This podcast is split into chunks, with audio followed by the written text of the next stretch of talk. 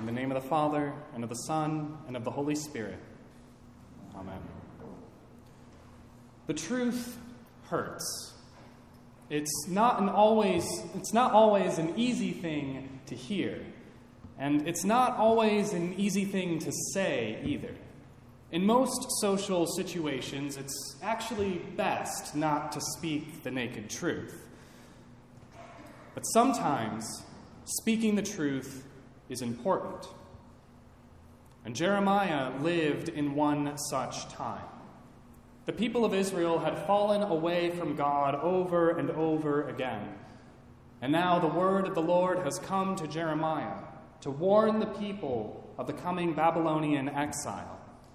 God was punishing his people for their spiritual adultery. The people of Israel didn't want to hear it. They had other prophets to listen to false prophets who gave them easy lies and excused their sins. So when Jeremiah comes along, speaking the painful truth of God, the people are angry. To the authorities in Israel, Jeremiah was a troublemaker, someone who had to be dealt with, someone who had to be silenced. So they beat him, they mocked him, and they put him in the stocks overnight so all the people could see his shame.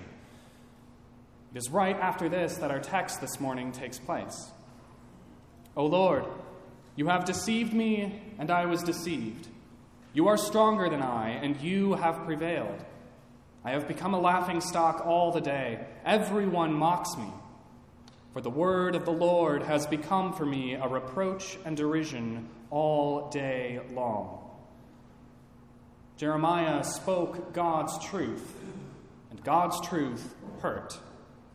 People didn't like it. They beat him, they shamed him, they imprisoned him. Even his friends turned against him. For I hear many whispering, Terror is on every side. Denounce him. Let us denounce him, say all my close friends watching for my fall. Perhaps he will be deceived. Then we can overcome him and take our revenge on him. Speaking the truth of God is not going to win you any popularity contests because the truth hurts.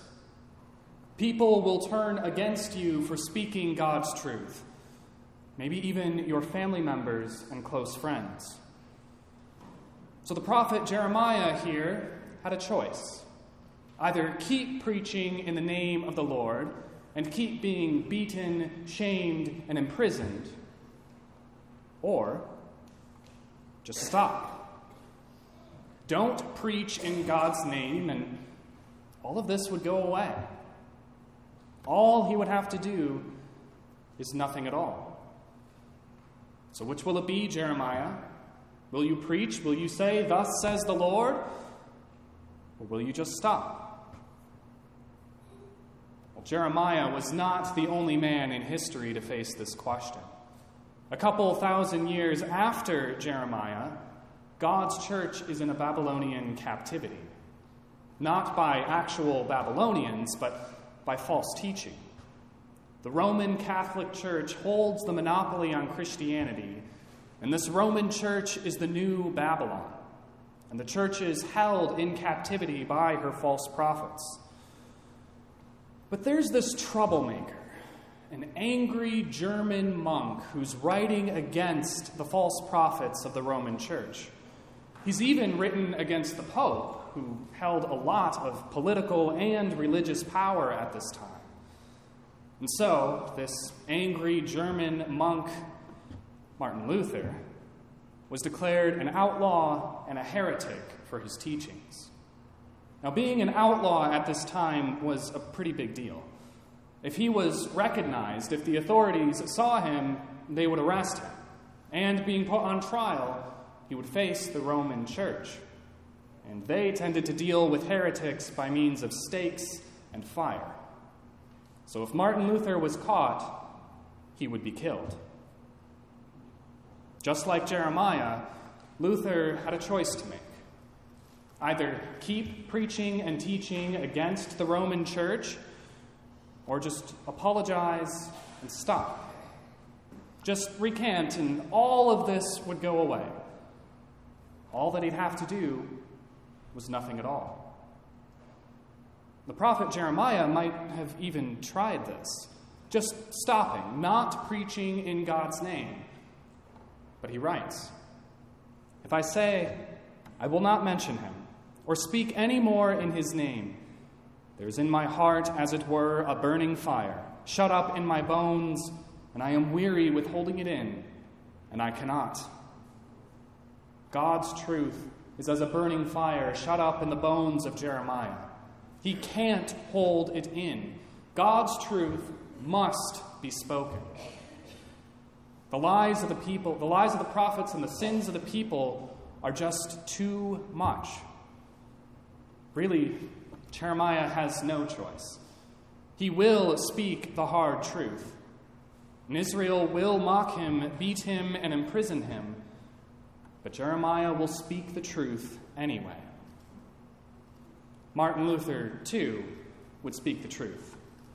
God's truth was for him like a burning fire shut up in his bones, and he could not hold it in. So he wrote against the abuses of the Roman church. He wrote against their false prophets, against the Pope himself, and even translated the scriptures into German. Martin Luther does not quietly go away. And people start to listen.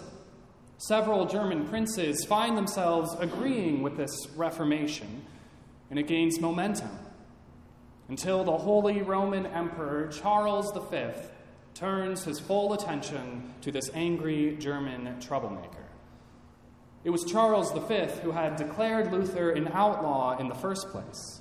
He is completely opposed to the Reformation, both religiously and politically. But he wants to know what these reformers actually believe. So he holds a diet or a council in the city of Augsburg. Luther is still an outlaw, so he can't actually attend, but several other theologians of the Reformation go in his place.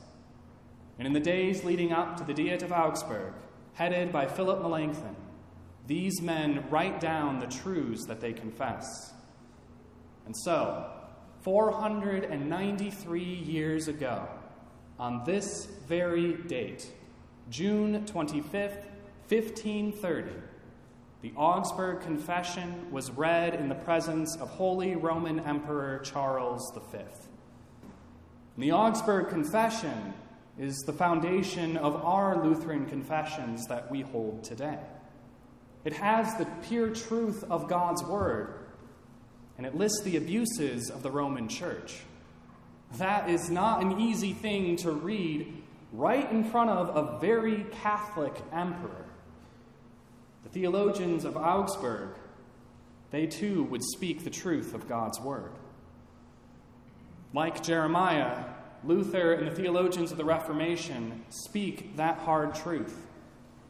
They plead that the Roman Catholic Church would repent, turn from her wickedness, and live.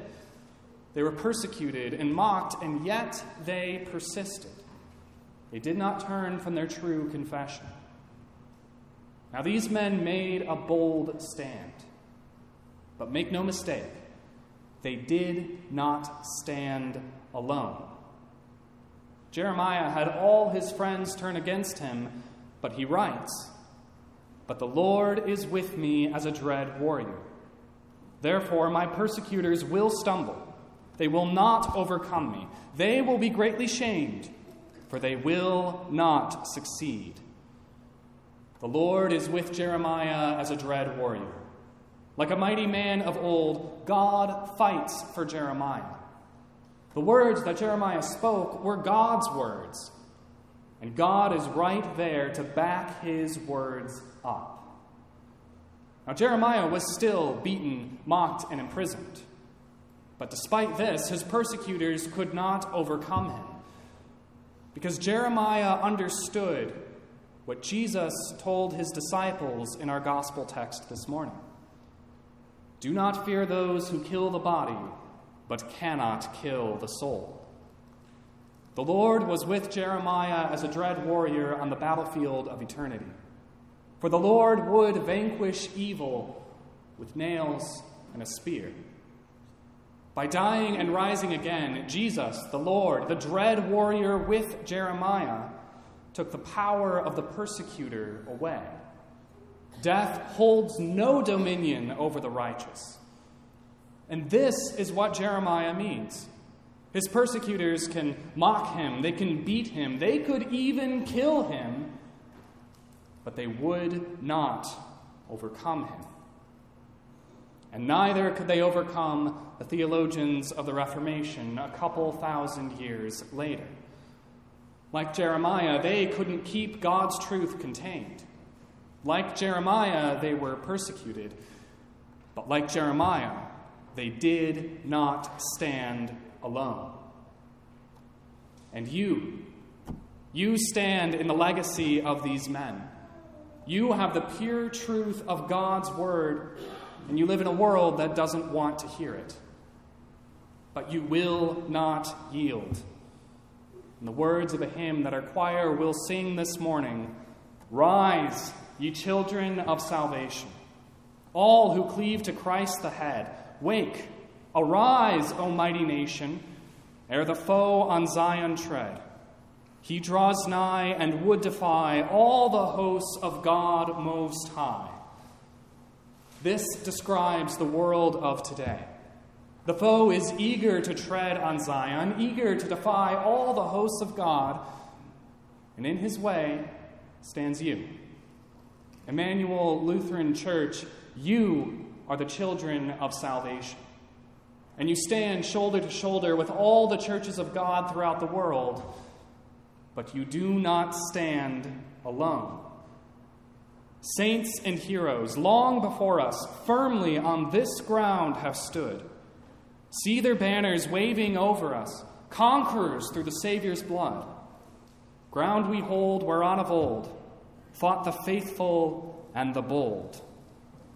This fight that you fight is not new. This is the fight that saints and heroes have fought before us. Saints like Jeremiah, saints like Martin Luther, saints like the theologians of Augsburg. See their courage. More than that, see their victory. They have conquered through the Savior's blood. The ground that we hold today is the ground that they have won. And they did not win it alone and neither do you hold it alone.